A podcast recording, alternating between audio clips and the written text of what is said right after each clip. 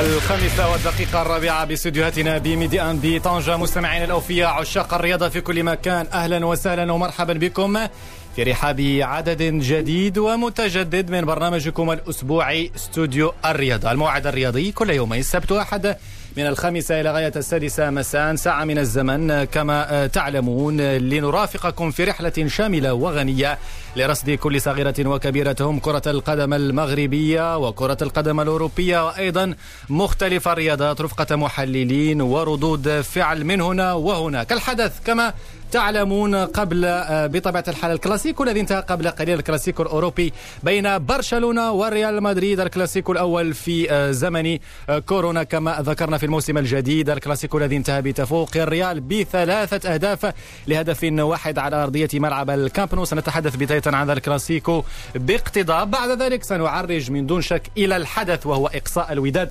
البيضاوي علي معي مساء اليوم للحديث عن مختلف هذه المواضيع علي مساء الخير Bonsoir Wadi, bonsoir à tous. C'est donc parti pour une nouvelle édition de Studio Sport. Nous allons parler bien évidemment du Classico et également euh, du football en Afrique avec euh, cette cruelle élimination euh, du Wydad de Casablanca hier face à l'équipe d'El Ahly après avoir été battu à domicile au complexe sportif Mohamed V par 2 buts à 0. L'équipe s'est à nouveau inclinée 3-1 face à l'équipe d'El Ahly, premier qualifié pour euh, la finale de cette Ligue des Champions en attendant l'autre match qui a été reporté, on le rappelle, cette semaine entre le Raja et l'équipe du Zamalek. بالفعل علي سنتحدث عن هذا الموضوع وهو مباراة الرجاء والزمالك المصري وهذا التأجيل بعد تسجيل مجموعة من حالات إصابة بفيروس كورونا المستجد في صفوف الفريق الأخضر سيكون معنا ناطق رسمي باسم الرجاء سعيد وهبي وكما ذكرنا الحدث أيضا دائما قاريا لكن هذه المرة ننتظر آه، تتويج تتويج مغربي يوم غد نهائي كأس الكاف بين نهضة بركان وبيراميدز المصري. النهائي الذي سيقام للمرة الأولى من دون نظام ذهاب وإياب. مباراة فاصلة واحدة. ستحدد المتوج بلقب كأس الكاف الحديث هنا عن نهضة بركان الذي سيسجل حضوره للمرة الثانية تواليا في المشهد الختامي أمامه خصم صعب وصعب جدا صعب الميراث. نتحدث عن بيراميدز المصري. سنعود لهذا الموضوع. رفقة حكيم بن عبد الله رئيس نهضة بركان الذي سيقربنا من الأجواء التي تسبق هذا هذا المشهد الختامي كما سنتحدث عن مجموعة من الأخبار والمستجدات في رحاب الأندية المغربية خاصة حركية المدربين علي من دون شك في عدد اليوم مساحة زمنية مهمة للحديث عن كرة القدم النسوية المغربية Avec euh, l'équipe nationale qui effectue un stage de préparation jusqu'au 30 octobre à cet effet 20 joueuses ont été convoquées pour prendre part à ce stage qui s'inscrit dans les préparatifs du 11 marocain pour les prochaines échéances Selma Joueuse de l'équipe euh, marocaine et qui évolue également du côté de Dijon en Ligue 1 et notre invitée de ce numéro de Studio Sport. Elle revient sur l'ambiance qui règne autour de ce stage ainsi que des principaux défis auxquels seront confrontés les Lions de l'Atlas. بالفعل علي وفي عدد اليوم أيضا نافذتنا الأسبوعية ذاكرة أبطال خلالها الزميل يوسف الشاطر سيعود لنهائي Champions League الأوروبية بين بوروسيا دورتموند ويوفنتوس للعام 1997 مساحة زمنية لمختلف الرياضات. اذا في عدد اليوم من استوديو الرياضة فتكرموا بالبقاء معنا.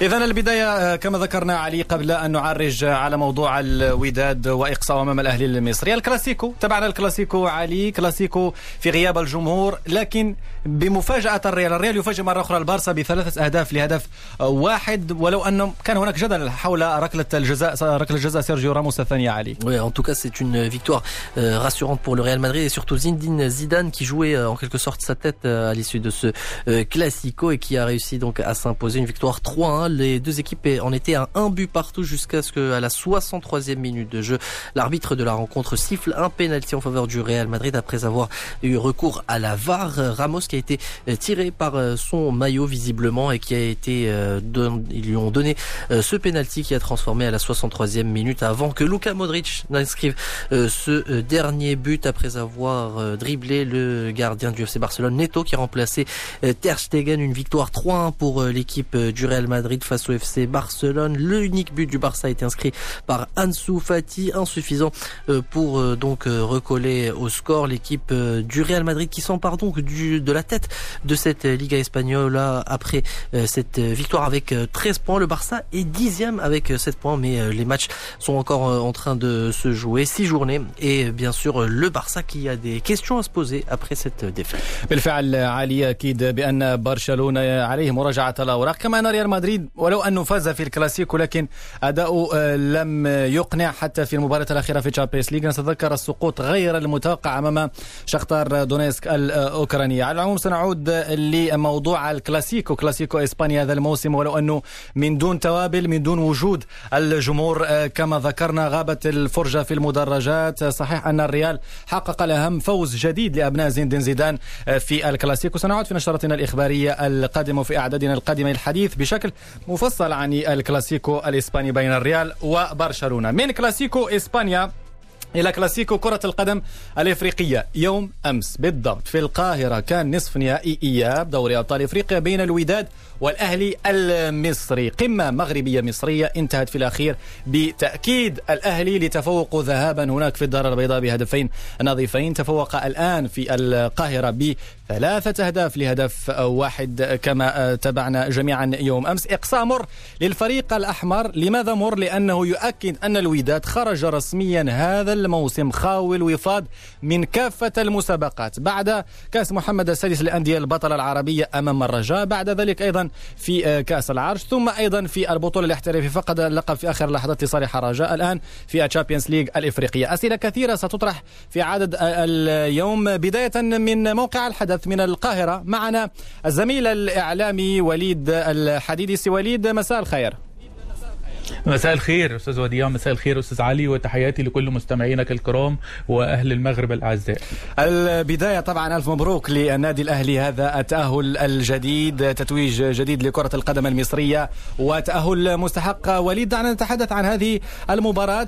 قبل هذا النزال كانت بعض الجماهير الودادية تتحدث ربما عن إمكانية ريمونتادا أمام الأهلي المصري لكن ما حدث ربما في الذهاب؟ تقريبا نفس سيناريو الذهاب هو ما تكرر في الإياب يوم أمس. كيف تقرأ إقصاء الوداد وتأهل الأهلي المصري للمشهد الختامي من ال Champions League الإفريقية؟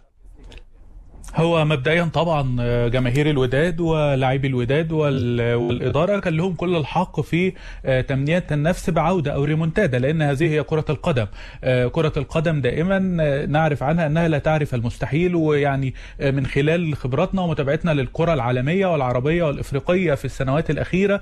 يعني رأينا كتير أندية تأخرت سواء خارج الأرض أو داخل أرضها بنتائج كبيرة واستطاعت العودة في لقاء الإياب. لكن العودة في مثل هذه المباريات الكبيرة لابد لها من شروط والشروط لم تتوافر الحقيقة آه، في صفوف فريق الوداد.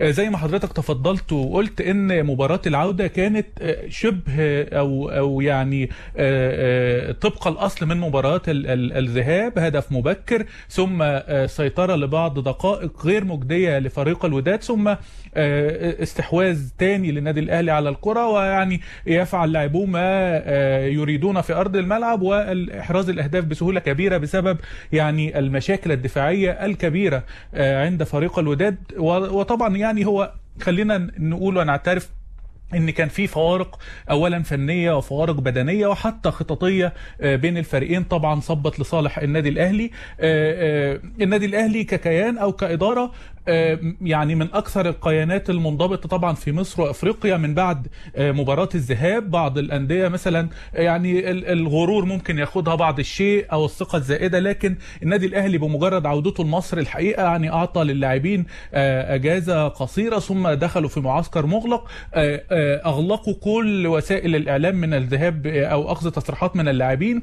ال social media كان ممنوع عن اللاعبين إن هم يكتبوا أي شيء على ال social media. كان في حالة تركيز كبيرة جدا دعم كبير من الإدارة. موسيماني كان آه، باعتباره بيتسو موسيماني المدير الفني الجنوب أفريقي في آه، يعني تجربته الأولى مع النادي الأهلي. نعم. هو كان يعلم إنه أمام تحدي كبير وأن الفوز والتتويج بهذه البطولة هي خطوة هامة وخطوة أولى ل يعني آه، بناء أسطورته في مصر والاستمرار لمدة كبيرة مع النادي الأهلي. وبالتالي كان في تركيز كبير جدا. يعني طبعا هو لعب بنفس تشكيل مباراة الذهاب باستثناء الغياب الهام اللي كان لعلي معلول الظهير الأيسر وأفضل نعم. لاعبي الفريق اللي عوضوا باللاعب ذو الخبرة أحمد فتحي. وبالتالي يعني كانت الأمور يعني ليست صعبة على النادي الأهلي لأن في المقابل الحقيقة الوداد كان بيعاني أزمات كثيرة جدا. صحيح. وللحديث عن مردود الوداد البيضاوي يحضر معنا أحد الأطر المغربية في هذه الأثناء يلتحق بنا بشكل مباشر الإطار المغربي حسن بن عبيشة. سي بن عبيشة مساء الخير.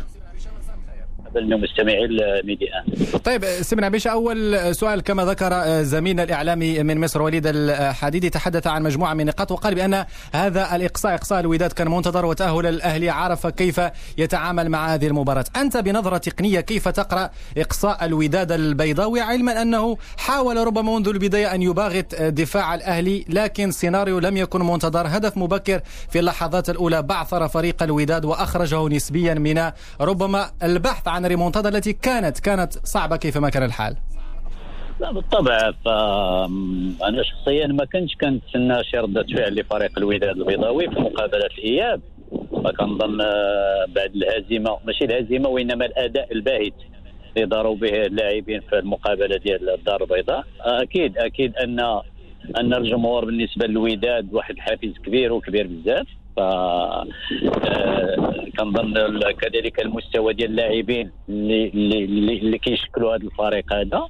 فما كناش كنتظروا كنا كان أنا أنا شخصيا كنت كنتظر هذا هذا المستوى لأنه لاعبين آه، متوسطين لاعبين اللي ما يقدروش يلعبوا في هذا المستوى العالي ديال ال Champions League.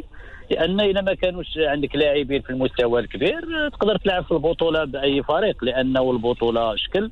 و Champions League شكل لأنه آه، غياب آه، كومارا غياب داري غياب آه، الناهيري كذلك الفريق الكبير ديال بنشرقي وكذلك أوناجم كنظن هادو لاعبين اللي اللي ما يمكن ما بقيناش غنقدروا نلقاوهم.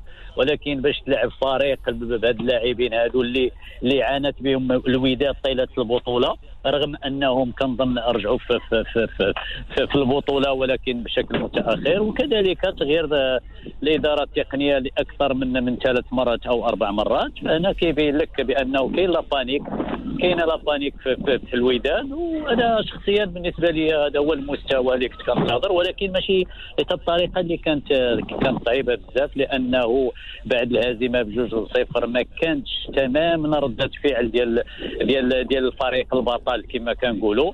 عندنا لاعبين باستثناء الحداد حسوني كرسي كذلك ونصير وكومارا وكذلك تاكناوتي هذو هما اللاعبين الأبطال اللي عندهم ديك ديك ديك ديك الجرأة أنهم يلعبوا على شي حاجة من اللاعبين الآخرين لاعبين عاديين اللي كيجيو من الأندية. آه، آه، كما نعم. كيقولوا عندهم مريق وعندهم مريقاتهم ماشي شي لاعبين مجلوبين.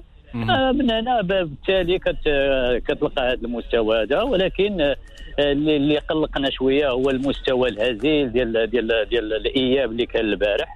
لاعبين ولكن كان متوقع سي بن عبيشة لأنه إلى شفنا تشكيلة ديال فريق الوداد البيضاوي اللي خط مباراة الذهاب وقارنها مع مباراة الإياب هي نفسها حتى على مستوى الاختيارات في دكه البدلاء ليست هناك اختيارات كثيرة أمام جاموندي وحتى جاموندي بعض الجماهير ربما تريد أن تحمل مسؤولية. جاموندي صحيح تكتيكيا يتحمل جزء من المسؤولية لكن لا تحس بالفريق بهوية داخل المستطيل الأخضر. لا توجد حلول حتى في وسط الميدان. وليد الكارتي مثلا بديع أووك لا ي... لم يجد الحلول في الجهة اليمنى. لا وجود لأي اي آه، الفلسفة الكروية لخلق الفرص والاتجاه إلى الخط الأمامي. كازادي المفروض يعني أن يعطي الإضافة في الخط الأمامي كرأس حربة لم يترجم أي كرات لم يقدم أي إضافة. بمعنى حتى أسماء التي كانت حاضرة لم تكن لم تقدم الإضافة لفريق الوداد. هل تعتقد بأن الوداد دفع ثمنا اولا لميركاتو البئيس الذي كان في فترة الانتقالات الشتوية؟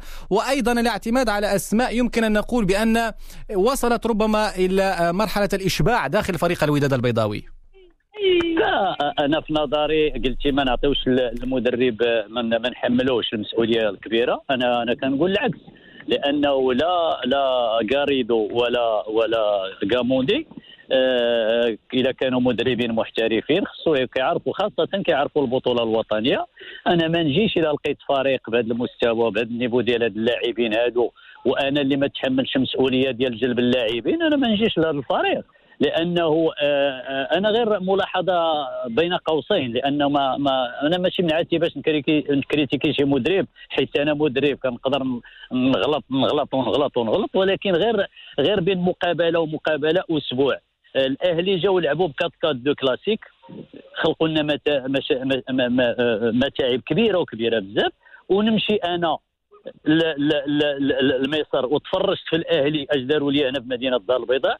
وغنلعب باربعه واحد جوج ثلاثة. هنا هنا كيبان بأنه ما يمكنش مع هذا الفريق بهذا المستوى ديال اللاعبين عند الاهلي تلعب ان ميليو ديفونسيف.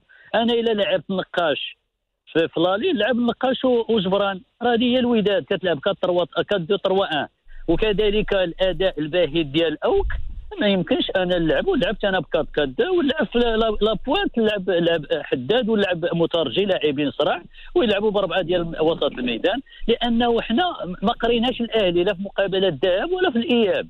هنا كيصعب عليك باش باش ترجع أمام المستوى الكبير ديال وسط الميدان ديال الفريق الأهلي اللي كان صراحة لا في الذهاب ولا في الإياب كان هنا ما ما ما, ما قريناش حنا فريق الأهلي تماما. عندنا لاعبين ملي كيكونوا عندك لاعبين مستوى متوسط خصك تلعب باش ما تنهزمش وكتلعب على ال contre. حنا مشينا نعم. باش نلعبوا كرة مع فريق اللي أحسن منا. أحسن منا تقنيا وتكتيكيا وحتى اللياقه البدنية وذهنيا. رابحين بجوج ل zéro. donc sur le plan mental جا fort علينا. هنا كتصعب عليك. وكنظن حتى الهدف اللي سجلنا. راه متراجي هو اللي سجلوا أنا غير غير غير غير اللي بغيت نقول هو أن آه بالنسبة لي أنا شخصيا غير الأخطاء اخطانا ولكن نعترفوا بالأخطاء ديالنا هذه آه génération تقدر تكون سالات ونصحوا الأخطاء ديالنا لأنه راه مازال غنلعبوا Champions League الموسم القادم. هذا. صحيح. الموسم القادم ولكن بهاد اللاعبين راه قلت لك ما يمكنش تلعب بهاد اللاعبين هذا. هاد اللاعبين راه عندنا ديال المستوى الثالث ماشي حتى الأولى professionnel ولكن ولكن كيف ما كان الحال آه، سي بن عبيشه هؤلاء اللاعبين جزء منهم كان لهم الفضل في تتويج آه، الوداد بالعديد من الألقاب في المواسم الفارطة. صحيح المستوى ربما انخفض بشكل واضح جدا وهذه مسؤولية المدرب. المدرب ان يتحمل مسؤوليته في اتخاذ القرارات لأن اللاعب لما لا يكون يستحق أن يكون في هذه المباراة وليس جاهز لا يدخل أساسي. وهذا هو المفروض أن يكون داخل الأندية المحترفة. محترفة ليس أن تلعب باسمك لسنوات كبيرة. فهذا هو ربما الفكرة العامة. سأعود إليك حسن بن عبيشة بعد قليل لكن دعنا نعود إلى القاهرة. هناك بمصر مع زميلنا وليد الحديدي وليد إذا الآن توضحت الصورة النهائي سيجرى في مصر رسميا بعد وصول طرف المصري أول وهو الأهلي المصري. وكما ذكرنا استحق التأهل عن جدارة واستحقاق.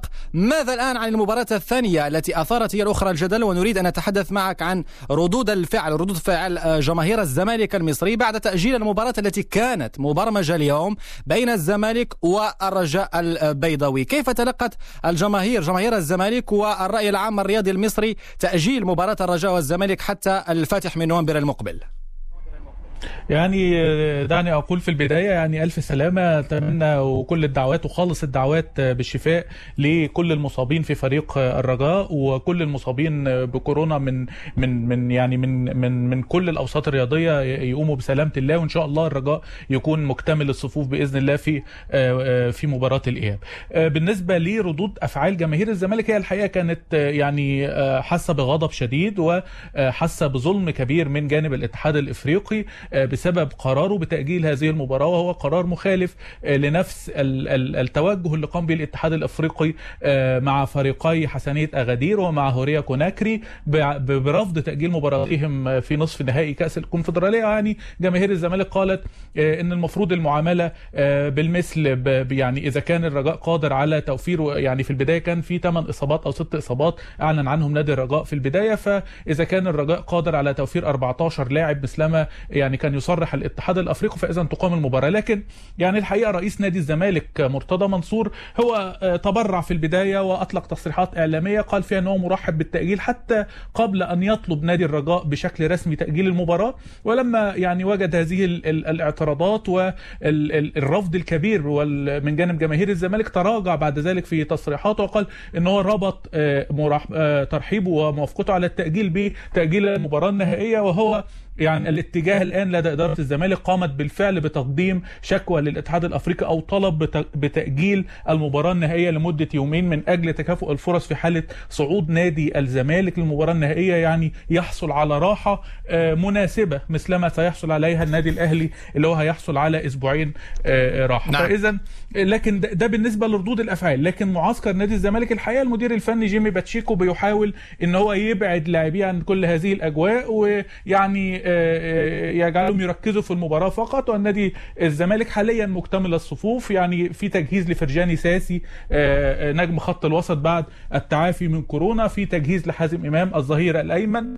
ومحمود علاء قلب الدفاع. بعض اللاعبين كان عندهم شوية مشاكل آه، سواء بكورونا زي ساسي أو مشاكل في الإصابات زي علاء وحازم إمام. هذا هو الحال لكن نادي الزمالك بين قوسين عنده مواجهة كمان مصيرية في الدوري المصري يوم 26 أكتوبر. نادي الزمالك لن يستطيع أن يخوض هذه المباراة إن هو يريح لاعبيه في هذه المباراة لأن هذه المباراة ستحسم له المركز الثاني في حالة الفوز والتأهل لدوري الأبطال في الموسم القادم في حالة طبعا عدم تتويجه بدوري الأبطال وبالتالي هي مباراة هامة جدا وهي هذه الأزمة. إن الزمالك هيضطر يخوض مباراته أمام الإسماعيلي كامل الصفوف ثم بعد ذلك مواجهة الرجاء يوم 1 نوفمبر بإذن الله. صحيح وليد وربما حتى الزمالك ربما سيستفيد من هذا التأجيل لأنه سيسترجع كما ذكرت مجموعة من الأسماء الأساسية على غرار محمود علاء فرجاني ساسي الذي غاب بكورونا في مباراة الذهاب التي نذكر بأنها انتهت بتفوق الزمالك بهدف دون رك ستبقى معنا إذا وليد وأيضا حسن بن عبيشة نستمع فقط لتصريح سعيد وهبي الناطق الرسمي باسم فريق الرجاء البيضاوي بعد هذه الحالات الكثيرة التي سجلت في صفوف الفريق الأخضر. المقابلة أجلت رسميا نهار إن شاء الله نهار 1 نوفمبر 2020 في القاهرة ومتابعة الحال فريق الرجاء الرياضي تيسجل بارتياح هذا القرار اللي كان الأصل ديالو هو واحد البؤرة ديال هذا الكوفيد 19 داخل فريق الرجاء الرياضي. فكاين واحد البروتوكول ديال ديال ديبيستاج غادي يبدا اولا باللاعبين اللي كانوا مصابين الأسبوع الماضي أي زريدة وننح. طبعا الحال من بعد أسبوع غيكون واحد واحد الفحص ديال اللاعبين الحاليين اللي مصابين بالكوفيد. فريق الرجاء الرياضي هو معبأ باش ان شاء الله هاد اللاعبين. اولا يرجعوا للعائلات ديالهم بصحة وسلام ويرجعوا للفريق ديالهم والجمهور ديالهم. كان اذا سعيد وهبي. ناطق رسمي باسم فريق رجاء البيضاوي تحدث لميكروفون الزميل يوسف الشاطر اذا عدد حالات كورونا بفريق رجاء. تجاوز تقريبا 16 حالة وبالتالي مباراة اذا برمجت من قبل الكاف يوم فاتح نوفمبر المقبل بين الرجاء والزمالك المصري. نغلق اذا ملف Champions League الإفريقية. نفتح ملف كأس الاتحاد الإفريقي. كما تعلمون غدا نهائي مرتقب بين نهضة بركان وبيراميدز المصري. بطبيعه الحال قبل أن نستمع لردود الفعل من قلب الفريق البرتقالي. دعونا نستمع لرأي حسن بن عبيشة. سي حسن كيف تقرأ أنت هذا النهائي الهام للمرة الثانية تواليا لفريق نهضه بركان؟ هل له كل المفاتيح والتجربة لخوض هذا اللقاء وينجح في اقتناص اللقب للمرة يعني في في ثاني مشاركة في النهائي؟ الحمد لله أن كنلاحظوا بانه الكرة المصرية والمغربية خطأت واحد خطوة كبيرة في نصف النهائي وكذلك وصلت للنهائي في, في, في, المقابلة بقات نصف النهائي ديال الرجاء والزمالك أنا كيبين بأنه الكرة المصرية والمغربية في خط تصاعدي. فالسنة الماضية كنظن في فريق النهضه البركانية ضيع اللقب بضربات الجزاء. وهذه السنة هذه غادي يلعب كذلك مع فريق مصري اللي فريق متمرس فريق اللي عنده عناصر في المستوى الكبير. اللي قادوا النصف النهائي بواحد الطريقة كبيرة وكبيرة بزاف. كذلك نهضه بركان لثلاث مواسم هو كيلعب أدوار طلائعية لا في لاكاف ولا في البطولة. بمدرب اللي مدرب شاب ومدرب طموح واللي عنده عنده إمكانيات كبيرة واللي نتمناو أنه يتوج بهذا اللقب هذا وكذلك لاعبين اللي عندهم تجربة كبيرة وتا لاج ديالهم يسمح لهم أنهم يكونوا غدا, غدا إن شاء الله في المستوى الكبير. فمقابله غتكون مقابلة كبيرة وكبيرة بزاف. ونتمنى إن شاء الله أن نهضه البركانيه على الأقل السنة هذه من بعد احتلال الصف الثالث أنه يفوز بلقب لا لأنه فريق اللي كما قلت لك بنفس العناصر وكذلك بنفس الإدارة فكنظن يستاهل كل خير.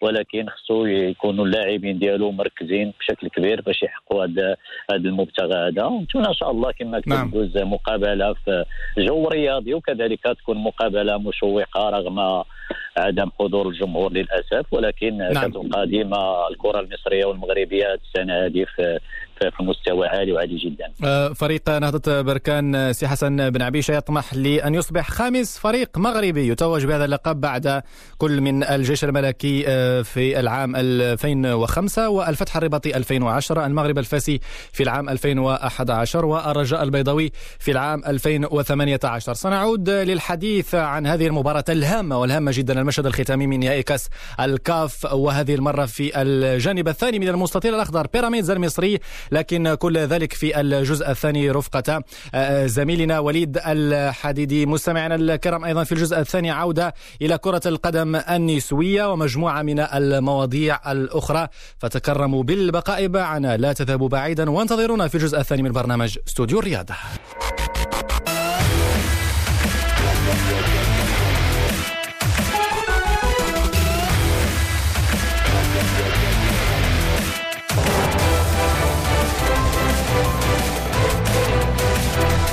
17h34 minutes à l'écoute de Média. Bienvenue à vous si vous venez de nous rejoindre. C'est la deuxième partie de Studio Sport et nous sommes ensemble jusqu'à 18h. On continue de parler football en Afrique avec cette finale, on l'espère, historique pour la renaissance sportive de Berkane qui a rendez-vous demain avec cette finale de la Coupe de la CAF. Wadier. بالفعل علي نتحدث اذا عن نصف النهائي المرتقب بين نهضة بركان وبيراميدز المصري توقفنا في الجزء الاول عند مجموعة من النقاط المرتبطة بهذه المباراة خاصة جنيب النهضة البركانية. قبل أن نستمع لرئيس النهضة البركانية حكيم بن عبد الله نختم مع زميلنا من مصر وليد الحديدي. مساء الخير مجددا وليد. بداية ما الذي يمكن أن ننتظره من بيراميدز المصري؟ هذا الفريق الفتي الذي أنشئ في العام 2008 فريق حديث صعد إلى قسم الأضواء في العام 2017 يمتلك أسماء كبيرة هذه أول مشاركة له في كأس الكاف ويصل إلى المشهد الختامي. يقود إذا في هذا اللقاء من الأسماء البارزة طبعا القائد عبد الله السعيد أيضا ثنائي حراسة المرمى أحمد الشناوي الدفاع أحمد أيمن منصور والعديد من الأسماء الأخرى.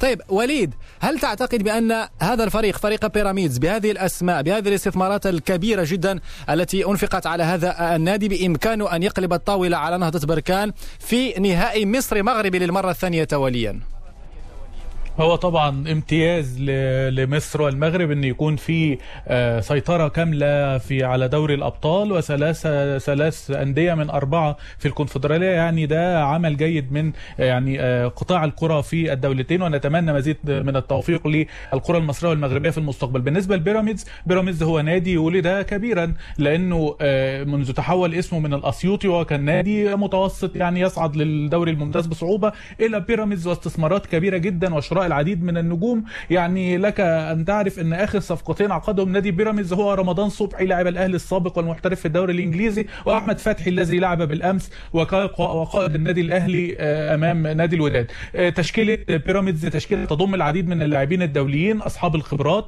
عبد الله السعيد زي ما حضرتك تفضلت وقلت هو أحد نجوم الكرة المصرية وهداف الدوري المصري. آه، فريق قوي في كل الخطوط. جون أنطوي المهاجم راس حربة مميز جدا دودو الجباز. عمر جابر نبيل دونجا الحقيقة التشكيلة قوية جدا. وإذا تحدثنا عن الخبرات يعني دايما الفرق اللي بتصعد للمباراه النهائية في أول مشاركتها نتحدث إن الخبرات قليلة وقد لا يستطيع التعامل مع آه، آه، المباراة النهائية لكن هي الخبرات متوفرة لأن اللاعبين المتواجدين كلهم أصحاب خبرات. آه، نادي بيراميدز فاز بكل مبارياته خارج أرضه في هذه النسخة هو رقم قياسي لم يعني يسبق أن قام أو أو حققه أي فريق. في المقابل طبعا بيراميدز يعلم جيدا أن يواجه نادي كبير يواجه نادي آه، أصبح له أيضا خبرات كبيرة في هذه البطولة ال- آه، يعني خسرها بصعوبة في الموسم نعم. الماضي أمام نادي الزمالك بركلات الترجيح. فإذا آه، آه، أتوقع ان هي تكون مباراة قوية. الحقيقة لا أستطيع أن أقول أن في آه، الكفة تميل لأحد الفريقين لكن على ثقة أن المباراة هتكون آه، ممتعة وهيكون في تكافؤ كبير آه، خلال المباراة بين الفريقين. أكيد آه، وليد الحديدي وفيت وكفيت بخصوص آه، كل ما يرتبط بالأندية المصرية الممثلة في الأندية في المنافسات الإفريقية. يبقى السؤال مطروح. وليد هل أنت مدريدي أم برشلوني؟ لا برشلونه اذا hard luck الخسارة اليوم في الكلاسيكو أمام ريال مدريد. شكرا جزيلا لك وليد على كل هذه التوضيحات. شكرا ليك ودايما أسعد بالتواصل مع إذاعتكم المحترمة وبالتوفيق دايما لحضراتكم وللكره المغربية بشكل عام. شكرا وليد ونواصل نحن طبعا في رحاب دائما هذا النهائي نهائي كأس الكاف المرتقب غدا على أرضية ملعب الأمير مولاي عبد الله بالرباط بين نهضة بركان وبيراميدز المصري. يحدثنا الآن بطبيعة الحال رئيس النادي نادي نهضة بركان حكيم بن عبد الله عن الأجواء التي تسبق هذا اللقاء المشهد الختامي اذا من كأس الكاف بعد التأهل على حساب حسن نية جدير في النصف النهائي بهدفين لهدف واحد. حكيم بن عبد الله يعود إلى الأجواء وأيضا. هذه المباراة الصعبة والصعبة كما يصفها حكيم بن عبد الله. الحمد لله ناس بركان رجعت عنده واحد الشخصية. اللي مامن بها الجميع ديال آه، شخصية البطل و les objectifs ديالهم soi-disant طلعوا فيهم alors الأجواء اللي كت كتحيط بالفريق أنا بالنسبة لنا كل شيء الظروف آه، مهيئة. الحمد لله اللاعبين مهيئين بشكل جد جيد. هناك مجموعة ديال اللاعبين اللي كما عرفتي كانوا خادوا معنا الغمار آه، السنة الفارطه وكانت مقابلة اللي كانت مشوقة ضد فريق الزمالك المصري وتحسمت في جزئيات صغيرة لسوء لسوء الحظ. هذه السنة هذه les mêmes joueurs كاينين في هذا النهائي هذا. ضافوا لهم لاعبين كذلك اللي عندهم تجربة ولعبوا نهائيات بهذا النوع هذا وخذوا des coupes و des champions كذلك كاينين مع الفريق. donc الحمد لله نعتبر كان داخل هذه النهاية هذه في الثوب ديال ديال الفريق البطل. إن شاء الله ربي يوفقنا وكما قلت ونهديو هذه الكاس هذه لبراكنا خاصة والمغاربة كافة لعبوا ماشي غير بالفريق البرتقالي لعبوا بالألوان ديال الرايه المغربية ونشرفوا بلادنا. وهذا الشيء كل شيء دافع باش إن شاء الله نكونوا في في le jour J نكونوا في نهارنا. طيب سي حكيم بن عبد الله أكيد بأن الجميع اليوم يتابع الخصم الجديد لفريق النهضه البركاني وهو بيراميدز. بيراميدز المصري كما تعلمون هو فريق أنشئ في العام 2008 بمعنى فريق آه، جديد فريق شاب فريق فتيل لكن يملك أسماء آه، كبيرة. فريق النهضه البركانية في السنوات الأخيرة بات يمتلك تجربة إفريقية واضحة جدا بأسماء مجربة. نتحدث عن ياجور عن حدراف عن مجموعة من الأسماء الذي أيضا محمد عزيز الكابتن الفريق.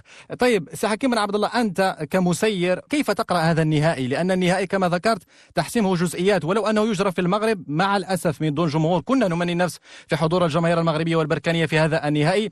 لكن قدر الله ما شاء فعل. الآن ما هي قراءتك التقنية لهذه المباراة؟ فاش دخلنا لهذه التجربة ديال الكأس الإفريقية السنة هذه. بطبيعة الحال إلا باش يكون عندك واحد بغيت يكون عندك مسار أصلا ودير واحد ال tracé واحد الطريق ولا المقابلة نهائية كتشوف الخصوم ديالك اللي كيكونوا في هذه المنافسة هذه. alors من بين الخصوم اللي, اللي كنا عارفينهم اللي غادي يقدروا يسلكوا الطريق ديال اللي وصل المقابله النهائيه هو فريق ديال بيراميد اللي دار واحد ال parcours اللي هو في المستوى إلى لاحظتي لا من المقابلة التمهيدية حتى المقابلة النهائية دوز مقابلات بأريحية كذلك وصل نهائيه عن نهائي عن جدارة واستحقاق. donc عندنا واحد الفكرة عليه بانه فريق عنيد فريق اللي كبير عنده تركيبة بشرية كبيرة كهو عنده استقرار وكذلك داخل البطولة المصرية فارض الوجود ديالو رغم المنافسة الشرسة ونعرفوا القيمة ديال البطولة المصرية. donc هذا كلشي واخدينهم بعين الاعتبار. اذا ما غنقولوش باللي السنة الفارطه لعبنا ضد فريق الزمالك وهذه السنة ضد بيراميدز ما تستصغروا حتى شي فريق فريق اللي خص حنا نكونوا واجدين إن شاء الله. ونستغلوا جميع les détails جميع الحوايج اللي في مصلحتنا ونكونوا واقفين. donc باش نقدروا ناخذوا هذه la coupe هذه عارفين باللي مقابلة ما غتكونش سهلة مقابلة ما غاديش تكون في المتناول مقابلة غادي تربح ما تتلعبش ومقابلة اللي تستافد من الجزئيات الصغيرة راه هو اللي غيفوز بها. نعم. طيب آخر سؤال سي حكيم بن عبد الله وبالعودة لفريق نهضة بركان. أنا أتذكر جيدا نهضة بركان كان يلعب في قسم الهواة في ملعب غير معشوشب في ظروف بكل صراحة ليست كظروف اليوم. في نظرك ما هو سر تألق فريق النهضه البركانية بشكل سريع بشكل بطبيعة الحال ضمن الاستقرار للفريق البرتقالي؟ من أقسام الهواة ومن معاناة أقسام الهواة وصولا اليوم إلى مصاف الكبار؟ كاين غيره ديال ابناء المنطقة ديالي وابناء ابناء المنطقة ديال بركان وهاد أبناء المنطقة هما السيد فوزي القجاع اللي هو كان عنده مشروع من الهواة لهذا الفريق هذا واللي بغى واللي كره فوزي القجاع راه ابن مدينة بركان ابن هذا الفريق وكذلك آه، كان كان الرئيس ديال هذا الفريق في ظروف اللي كانت جد صعبة وبزاف ديال الناس للراي العام جات direct ال résultat وبدا التجهيز لهذه l'équipe ديال بركان. l'équipe ديال بركان راه كان واحد الخدمة الناس تعذبات باش وصلت لهذا ال niveau هذا.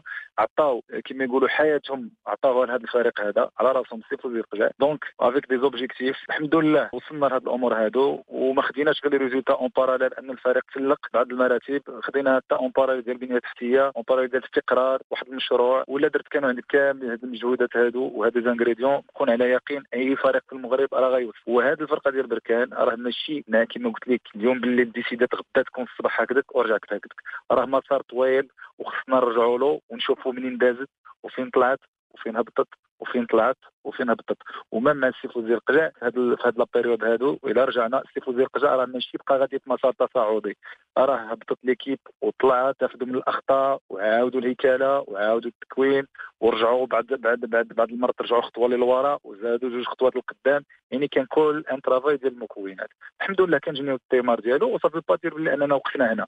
بالعكس دابا الحمل زاد ثقال ولاو عندنا des objectifs كثار بحكم أننا ولينا كنلعبوا في البطوله الوطنية ولينا حتى حنا parmi les trois اللي كانوا هذا العام ولعبنا على البطولة الأولى سوء الحظ حتى آخر الدورة. قاريا كذلك خص تخرج وتشرف بلادك آه، أحسن تمثيل على المستوى الإداري على مستوى البنية التحتية على مستوى مردوديه ديال اللاعبين ديالك على مستوى النتائج. لأن في هذه الحالة هذه راه كتمثل الوجه ديال المغاربة ماشي غير وجهك. دونك حنا هادشي كلشي واخدينه بعين الاعتبار. والخدمة الكبيرة هي اللي تنديروا دابا إن شاء الله. حنايا إن شاء الله الخير عاجل قدام وخدم غادي توصل Voilà donc euh, c'était Hakim Abdallah, le président de la Renaissance sportive de Berkane au sujet de cette finale de la Coupe de la Confédération africaine qui aura lieu demain contre les Égyptiens de Pyramide FC à partir de 20h au complexe Moulay Abdallah de Rabat. On souhaite bien évidemment bon courage à cette équipe de la Renaissance sportive de Berkane, finaliste malheureuse de la dernière édition. On reste au Maroc, euh, pas très loin de Berkane d'ailleurs, à Oujda où le Mouloudia tient son nouvel entraîneur. Il s'agit de Abdelhak Ben qui était courtisé par de nombreux clubs, notamment en Algérie et dans les pays du Golfe. Il a finalement choisi de rester au Maroc et va entraîner l'équipe du Difa Del Jadida pour les deux prochaines saisons. Il était auparavant bien évidemment l'équipe de Oujda, l'équipe du Difa Del Jadida avec laquelle il avait remporté la Coupe du Trône. Il revient sur ce choix de retrouver l'équipe du Difa Del Jadida en tant qu'entraîneur. Ce n'est qu'un retour au bercail. J'ai eu beaucoup d'offres de l'étranger et du Maroc. J'ai pesé le pour et le contre et finalement j'ai choisi le DAJ pour des raisons sportives et affectives. Car c'est au DAJ que les gens m'ont connu et au DAJ que j'ai gagné mon premier titre au Maroc. Et aussi pour les gens qui m'ont aimé et respecté. À la fin, je veux rendre hommage au Oujdi et euh, notamment à Monsieur Mohamed Houar, le président, un frère et un président gentleman. Bon courage pour Oujda et que du bonheur, Inch'Allah. عبد الحق بن شيخ المدرب المغربي لميكروفون الزميل جلال بوزرر أكيد بأن الحركية المدربين تواصلت في الشمال هذه المرة بضبط المغرب التطوانية الذي تعاقد مع مدرب إسباني جديد وهو خوان خوسي ماكيدا. خلف للسربي زوران مانولوفيتش من أجل قيادة الفريق خلال الموسم المقبل. ومن دون شك نتحدث عن زوران مانولوفيتش الذي تعاقد هو الآخر مع الهلال السوداني رسميا. اذا أما في مولودية وجدة كما ذكرنا علي. فبديل بن شيخة هو عبد السلام ودو في أول تجربة تدريبية له. On reste au Maroc, Wadia, pour parler de football féminin cette fois, puisque l'équipe marocaine effectue actuellement un stage de préparation au complexe Mohamed VI de football à Mamora. Plusieurs joueuses ont été convoquées, notamment Selma Emeni, joueuse de Dijon, actuelle quatrième du championnat français. Les amateurs du football féminin la connaissent bien. Elle revient sur son parcours avec les clubs du championnat français, mais surtout d'abord ce stage de préparation avec les Lions de l'Atlas. Pour ce stage, on est arrivé donc euh, lundi pour ma part. Ça fait du bien de revenir avec la sélection marocaine parce que ça faisait un moment qu'on n'était pas venu avec la situation actuelle et la crise du Covid. Euh, donc ça fait énormément plaisir de retrouver ses coéquipières en sélection. Donc on a une semaine, on a eu une semaine de travail assez chargée avec euh, deux entraînements par jour en général, plus euh, des, des, séances euh, vidéo, bien sûr tactiques, etc. Donc on a un groupe avec des jeunes joueuses et des joueuses avec un peu plus d'expérience. Donc ce qui permet d'avoir un groupe assez homogène et du coup euh, c'est plutôt bien pour travailler. Après voilà, sachant que la canne a été euh, annulée, ben on continue quand même à travailler même si euh, voilà l'échéance elle, sera repoussée y a quelques années quoi. Et comme vous l'avez souligné, l'année a été particulière avec euh, cet arrêt forcé en raison du Covid-19. Euh, ça a été euh, difficile ce retour, ce rassemblement arrive à point nommé pour vous.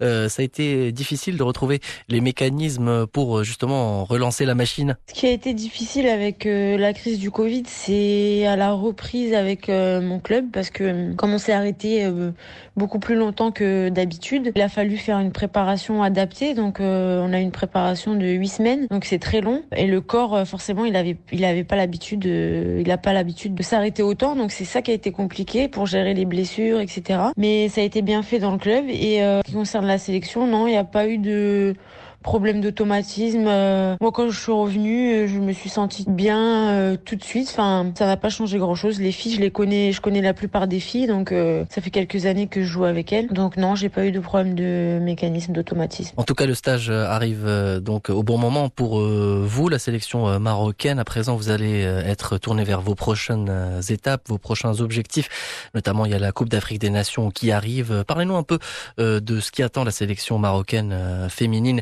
et des prochains objectifs pour vous? Alors l'objectif de la sélection marocaine, euh, clairement, c'est se qualifier pour euh, la Coupe d'Afrique des Nations. Elle a été annulée, donc on attend de savoir quand est-ce qu'elle sera remise. Donc on sait qu'il nous reste euh, au moins un an, un an et demi pour bien préparer l'arrivée de la compétition. Donc l'objectif, c'est de construire l'équipe la plus compétitive, la meilleure, pour arriver à se qualifier. Déjà à se qualifier, puis après, si Inch'Allah on se qualifie, aller le plus loin possible dans cette compétition. Je sais que tout est mis en œuvre ici pour euh, bien travailler et, permettre à l'équipe euh, d'évoluer dans le bon sens. Donc euh, j'espère et j'ai hâte de voir les prochains stages, l'évolution de cette équipe. Sur un plan euh, personnel, euh, Selma Ameni, vous êtes euh, une joueuse du championnat français. Vous avez évolué là-bas pendant plusieurs années avec des passages notamment à Guingamp et également l'équipe de Dijon où vous jouez actuellement. Parlez-nous un peu de votre saison avec l'équipe de Dijon ainsi que vos années passées du côté du championnat français. Ça fait plus de dix ans que je joue en D1 en France. J'ai passé dix ans à Guingamp. Là, je suis à Dijon depuis cette année où je rejoins ma coéquipière Elodina de la sélection. Et euh, actuellement, on est quatrième euh, au classement du championnat. Donc on fait un bon début de saison, ça se passe bien, la préparation s'est bien passée. Donc voilà, j'ai hâte que la saison continue dans ce sens-là. Enfin, dernière question, Selma Amani, par rapport à votre expérience avec le championnat français ainsi que vos sélections avec l'équipe marocaine féminine, ça vous donne l'occasion de voir comment l'équipe évolue, le football féminin évolue, les joueuses marocaines que vous côtoyez, qui évoluent en Botola Pro, euh, sont également avec vous. Euh, est-ce que vous pensez que le championnat marocain ainsi que le football féminin en général est sur la bonne voie? Concernant la sélection marocaine et, son évolution, je suis arrivée en sélection il y a plusieurs années. C'était vraiment euh, très très en retard au niveau de la formation, du niveau des infrastructures. C'était vraiment très limité. Je sentais qu'à l'époque, le football féminin, c'était pas forcément une priorité. Et depuis 2-3 ans là que je suis revenue en, sélection, j'ai remarqué une évolution énorme, que ce soit au niveau des infrastructures, au niveau de la considération de la fédération auprès des joueuses, bien sûr au niveau de le niveau de jeu. Le niveau de jeu a, a fortement euh, évolué et euh, bien sûr euh, tout ce qui est formation, coaching, etc. Je sens vraiment que le Maroc est en train d'évoluer dans le bon sens à ce niveau-là. Il y a beaucoup d'efforts de, de fait, il y a beaucoup de personnes qui veulent euh, apporter leur expérience au Maroc et c'est vrai que l'évolution est quand même assez énorme. Vraiment, j'ai vu la différence euh, entre euh, il y a quelques années et maintenant. Et pourvu que ça continue, j'espère que ça va continuer parce que je pense réellement que le football féminin marocain a, une, une grande marge de progression et est capable de faire de très bonnes choses dans l'avenir. ومن كرة القدم النسوية نختم إذا عدد اليوم بالنافذة الأسبوعية القارة ذكرت أبطال خلالها يوسف الشاطر يعود إلى نهائي دوري أبطال أوروبا بين اليوفي وبروسيا دورتموند والذي ابتسم للفريق الألماني آنذاك بثلاثة أهداف لهدف واحد. منذ تأسيسه عام 1909 لم يعش نادي بروسيا دورتموند موسما كعام 97 السنة التي حقق فيها مسابقة دوري أبطال أوروبا عام المجد كما يعرف بين عشاق الفريق الأصفر والأسود. على الرغم من أنه أول فريق ألماني يفوز بلقب أوروبي منتصف الستينيات بعد فوزه بكأس الكؤوس الأوروبية إلى أن لقب دوري الأبطال عام 97 مع المدرب أوتمار هيتسفيلد يبقى أهم محطة في تاريخ النادي. هيتسفيلد الذي يتذكر اللحظات التي سبقت الانطلاقة اللحظات التي تسبق المباراة النهائية عادة ما تكون هادئة بالنسبة للمدرب حتى خروجه من غرف تغيير الملابس عندما يعود اللاعبون من الإحماءات المدرب يقول بعض الكلمات لمنح اللاعبين الشجاعة من أجل رفع منسوب الثقة أيضا وتقوية إيمانهم بالفوز وقول بعض الأشياء التكتيكية المحددة بعدها يبدأ العرض Um النهائي وضع دورتموند في مواجهة مع يوفنتوس الإيطالي الذي كان يعيش أيامه الجميلة. كان حامل اللقب وبطل إيطاليا الأوحد ومن يملك أمهر لاعبي العالم. أما دورتموند فقد امتلك فريقا ألمانيا تقليديا سلاحه القوة البدنية والانضباط التكتيكي مع أسماء كماتياس سامر يورجن كولر وكارل هاينز ريدل الذي سيعيش أفضل أمسية في حياته. أما اليوفي فقد امتلك زيدان بوكسيتش فييري وديل بييرو يقودهم الخبير مارتشيلو ليبي بداية المباراة جاءت ثقيلة النسق دون فرص واضحة للتسجيل. حتى ظهر كارل هاينز ريدل الذي غير مسار المباراة. سجل مرتين في الدقيقتين التاسعة والعشرين والرابعة والثلاثين. الهدف الثاني جعل مهمة اليوفي صعبة جدا ومنح دورتموند الثقة لمواصلة هذا التحدي. ريدل وباقي نجوم الفريق كانوا يعرفون أن اللقب اقترب.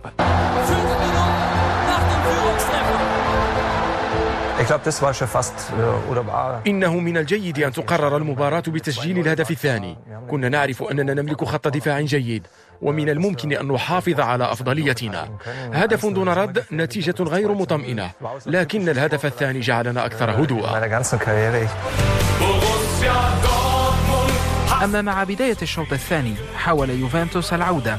ليبي استعان بأليكس ديل بييرو الذي ذلل الفارق لليوفي لكن مدرب دورتموند أوتمار هيتسفيلد قام بحركة معاكسة غير بدوره وأقحم لارس ريكان الذي سجل الهدف الثالث. هيتسفيلد قتل التنافس بهذا التغيير.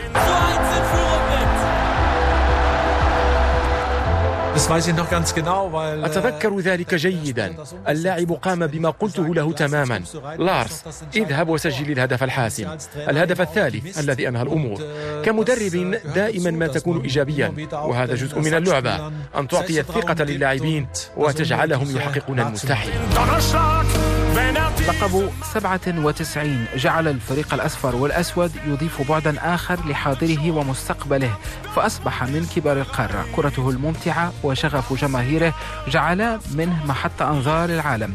وحتى اليوم أهداف ريدل وهدف ريكان لا تغيب عن خلد جماهيره.